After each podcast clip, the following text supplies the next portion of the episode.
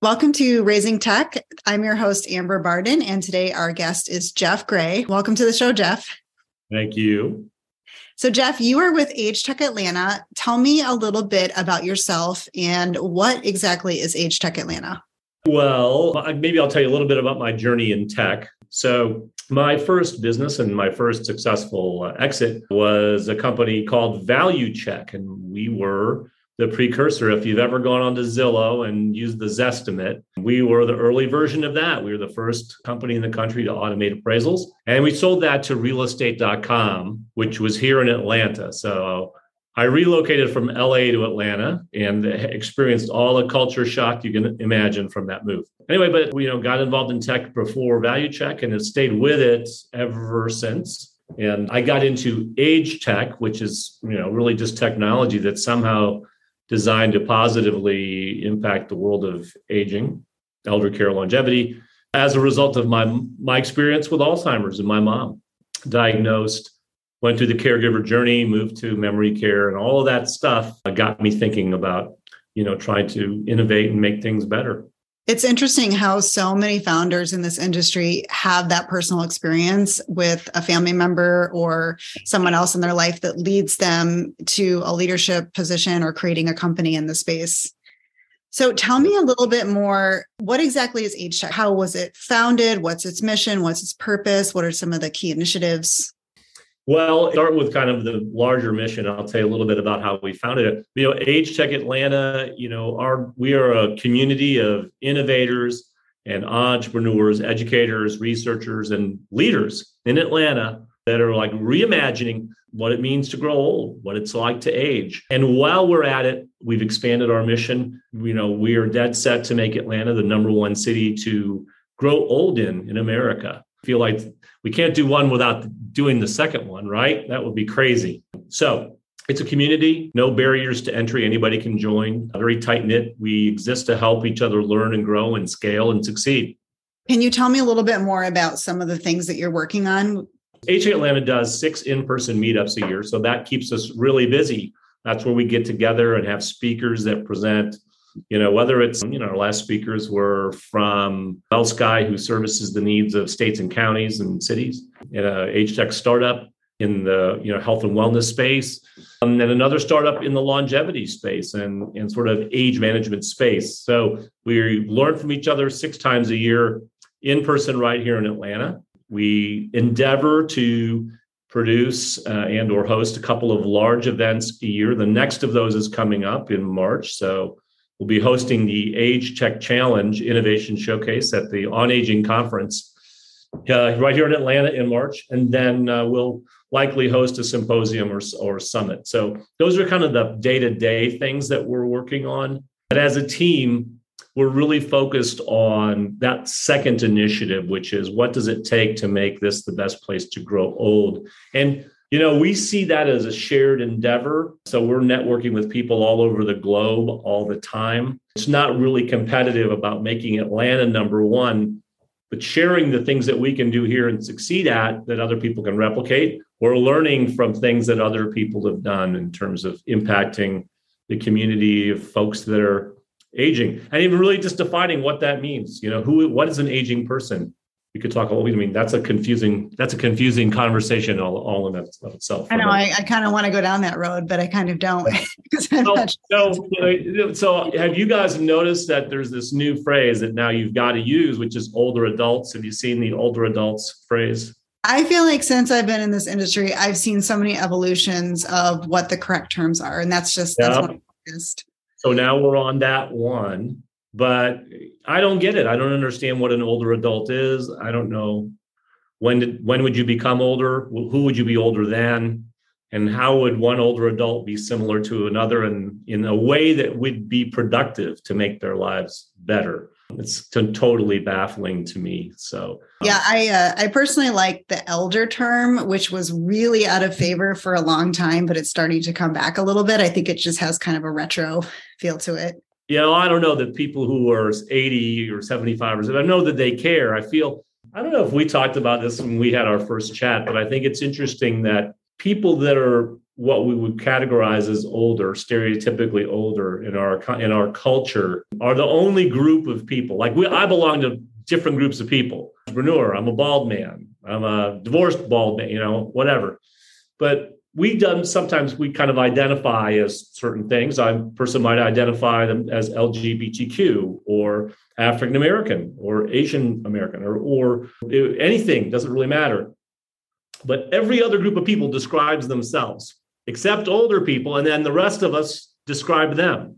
And so now we're saying, oh, well, now we're going to call you older Americans. I think it's just kind of funny. I don't think anybody really cares. But I do think it underscores the problems of succeeding, which is really our mission at Age Tech Atlanta, is to help everybody succeed in their mission. If you don't understand the complexity, complexities and differences within the community you serve, older adults, you're going to have a hard time having a successful business. You're going to have a hard time fulfilling your mission if your mission is to help people or to, you know, be disruptive or to change the world in, in some way, shape, or form. So it's a small, funny little thing, but it's kind of important. Jeff, as part of Age Tech, I believe you're staying up to date on some of the trends, some of the common things that you're seeing, some of the gaps. Can you tell me a little bit more about what you see is happening today in um, in aging services from your perspective? Well, I'll give you some. We'll kind of just tackle a couple. I, I think the first thing I would bring into this conversation, around, and to the extent that I'm able to and frequently do inter- interact with found founders of age tech companies. One of my grounding principles is, and I learned this lesson the hard way, is that your story is not your business model. And so this is actually a big topic because so many founders burn off a lot of time and often a lot of money learning that lesson. And so I think more in this space than any place, you said it when we started the conversation. Almost everybody we talk to has begun this journey with a pretty profound life experience, right? And that put them into the space. But it's very important that we understand that a story and a business model are two different things. And so that's a huge weeding out process as companies figure out what what their business model is and how they can be successful. A part of that journey then it kind of goes to your question which is what are the gaps? What are the opportunities? What's going on?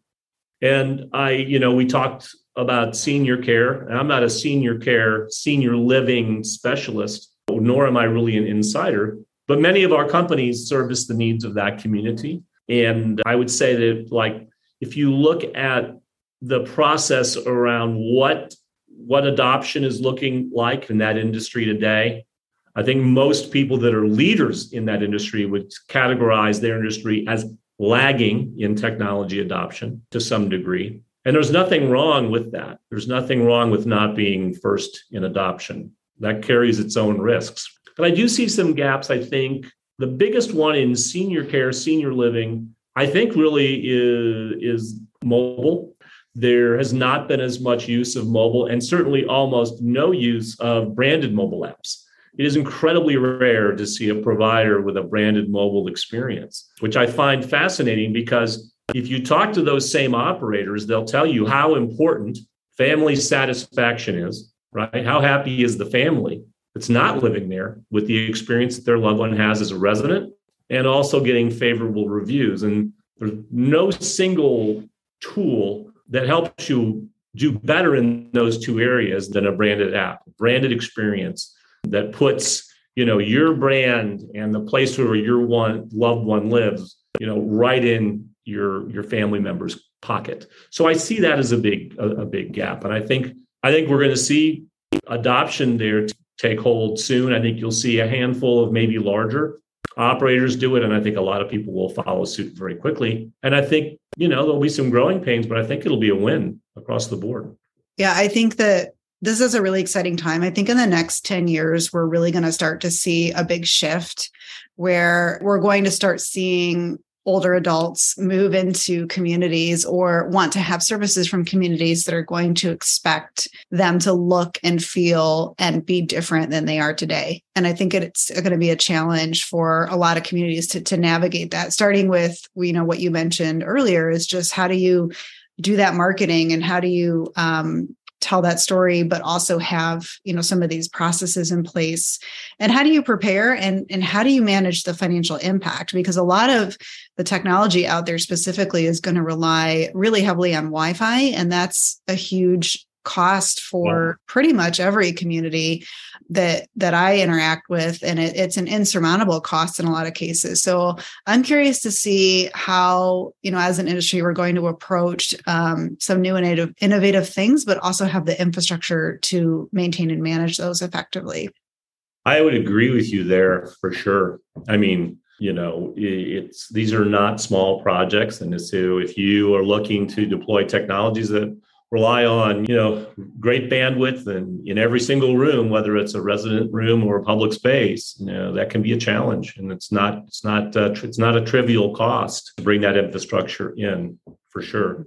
Uh, you know i do think when you look at the builders of technologies and these could be everything from a startup to ventures that start to scale but it definitely at the earlier stage where the major innovation tends to be taking place I think in our in our space, we see for some reason, and I, I don't know why, but I think we see a lot less co-creation, real, real, you know, real true blue, creating the value, you know, creating the application, whatever that is, with your end user, especially when that end user is a senior, right? So that is somebody who's going to use the technology and being smart about it you know, there is a difference between, let me give you an example.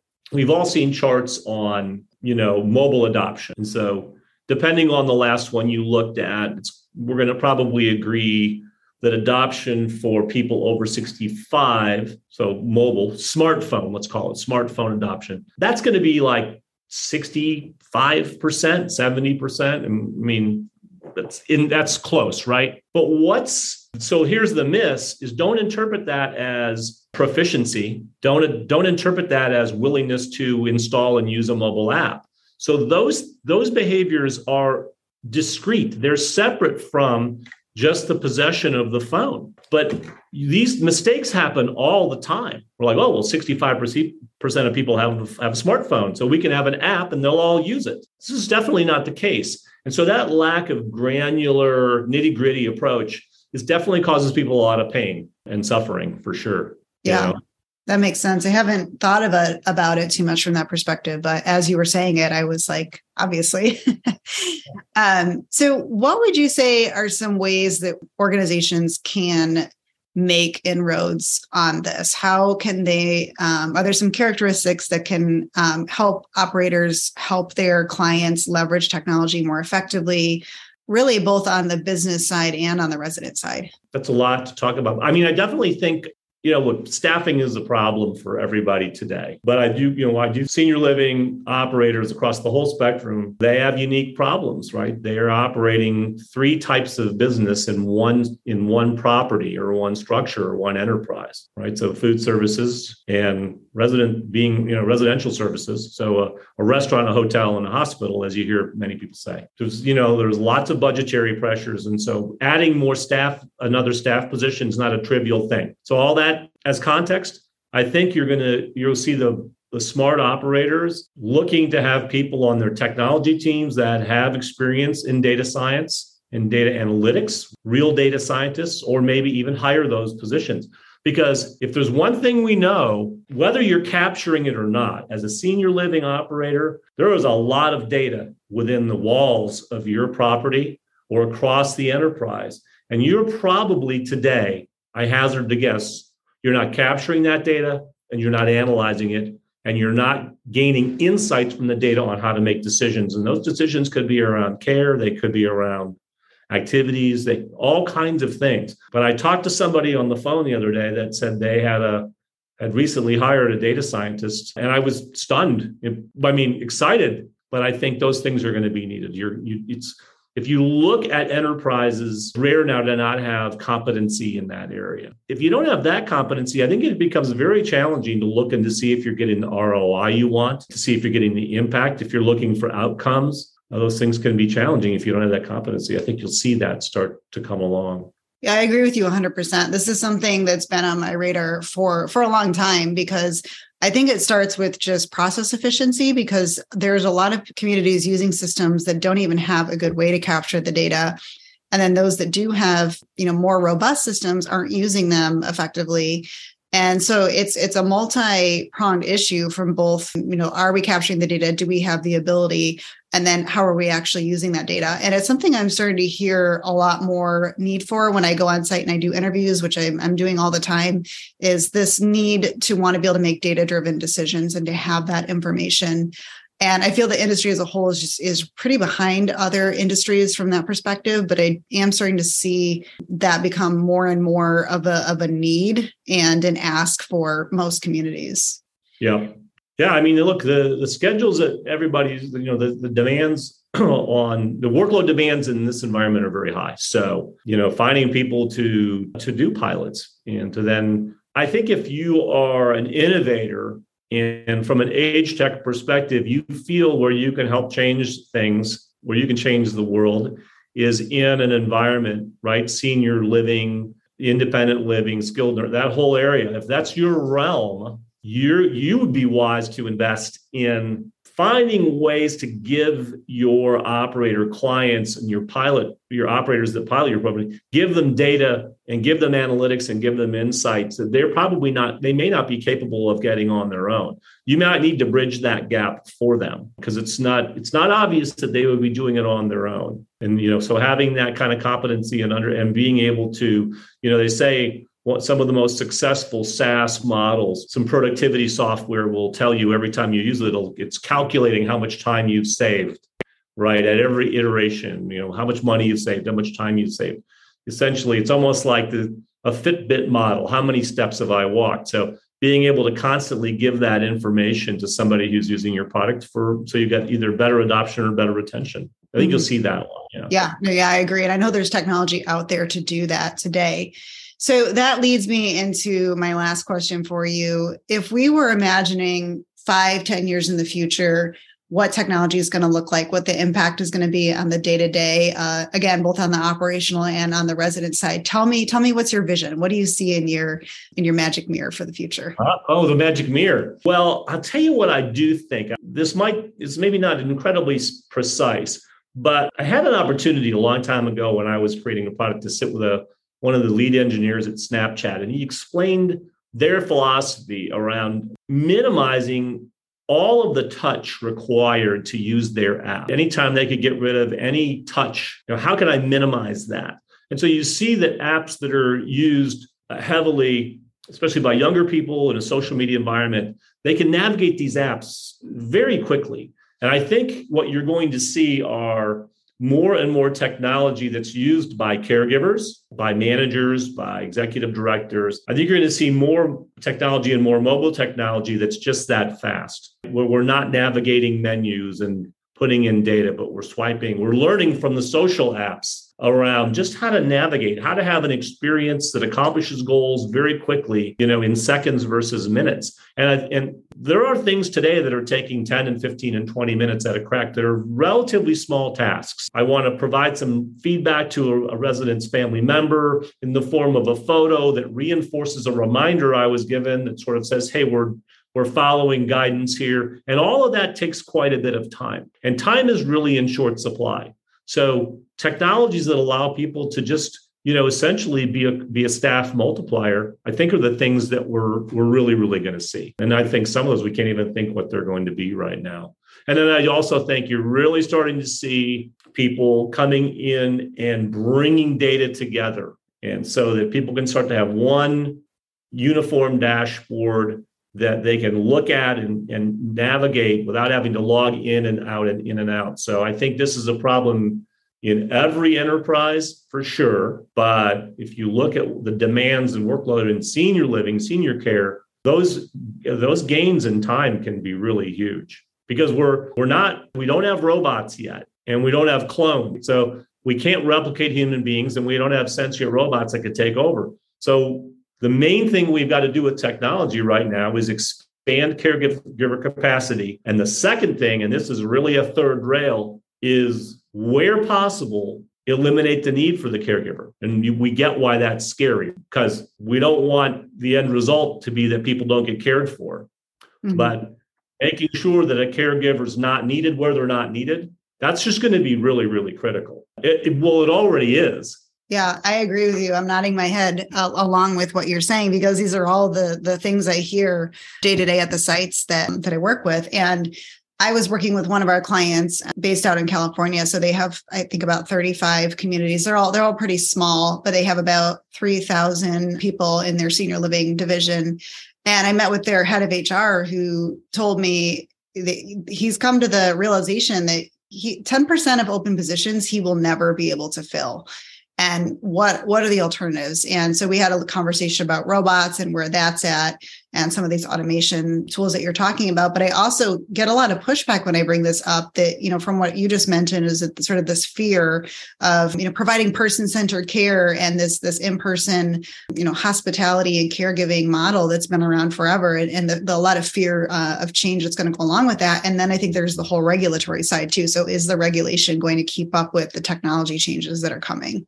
Yeah. You know, at Age Tech Atlanta, we see innovators in in the workforce space, you know, companies that are, you know, helping to find more more people who, you know, there's a company here, Prosper Care, that's really done profound innovation around the demands of filling those positions and Chatter, Tampa. Then you see innovations in uh, in CRM for senior living and you know and in, in, onboarding credentialing and visitation you know so companies that are large like AccuShield and Welcome Home and then folks that are in activities so I would it's amazing how many com- so Age Tech Atlanta is not about senior living it's not about senior that you know it's not about that specifically but it's amazing how much innovation is happening there and by the way I will tell you this is here's a common pathway that you see started a company, maybe raised some uh, pre seed capital, got my product out there. It tested really well with one on one, failed at B2C. And then what's the big idea that we come up with? So, version one product, a nice MVP or better, tests well,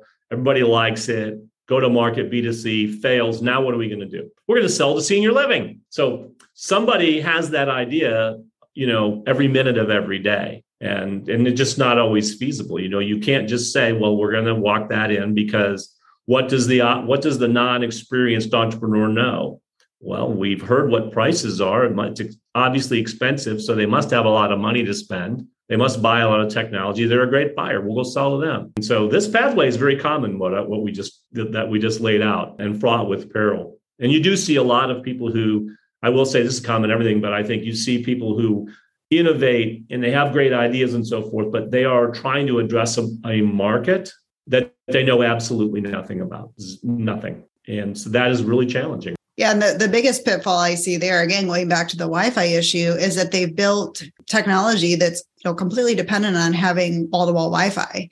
And they try to implement it at communities or even in people's homes and that's just not there and then it's a failed experience all around. So that's you know i think there's i've definitely seen that lack of understanding from what you're describing. Yeah i mean i think i think there's a, a tendency to try for one size fits all or silver bullet so this one thing is going to do all of this Fall detection is a great example of that. Everybody wants to have some one thing that's going to detect every fall, everywhere, all the time, no matter where it is. That's just not possible. It's not possible today. It's not going to be possible soon. I mean, you could deploy a solution that would work. It would be a massive deployment. So rather than saying, hey, we have goals to predict, prevent, and detect falls, and we think our greatest risk for falls that we need to detect are in public spaces that are poorly attended or low traffic. Someone falls in the kitchen or the dining room we're going to probably know that. We probably don't need to worry about a fall a radar fall detector in the dining room. And really being smart about that and thinking where do these things go and how can how can we move the needle right? How can we really really improve versus how can i detect all falls all the time throughout the property? And those are those are just really different exercises Yeah, I uh, I feel like we could talk about that topic for a long time as well. But Jeff, we are running short on time, so I want to thank you for coming on the show today. It's been an amazing conversation. Is there any last words of wisdom you want to leave our listeners with? Last words of wisdom. So uh, that's a you threw a curveball at me. That, that sounds very ominous, actually. so there's a there's some words of wisdom my dad gave me Uh, in a letter when I started my first job out of college, and it basically said, "When you're having a terrible day and nothing's working, go get your shoes shined. It'll do great things for your attitude." And I think so. The advice is we're all going to have really bad days. Sometimes you're going to have a lot of them in a row especially if you're trying to sell into senior living and you're getting a lot of no's and nobody's piloting your product. So if you have a really bad day, do something nice for yourself. Go get your shoes shined. It'll do great things for your attitude. All right. Love it. Love the love the ending words. Well, can you let me know where can our listeners find you? The easiest way to find me, I'm, I mean, you know, on LinkedIn, Jeffrey Gray. My main product is the, the memory kit. So Jeff at the memory kit. But anybody that's looking to get involved in Age Tech Atlanta, agetechatlanta.com or .org, you can find us there. All the information you need about events that are coming up, how to get involved, how to participate. And you're welcome to join our community wherever on the planet you call home. Thanks, Jeff, for joining us today. Thank you guys. I really appreciate it. It was a lot of fun. And listeners, if you have a topic you'd like to submit or you have feedback on this episode, you can find us online at parasolalliance.com. And as always, thank you for listening.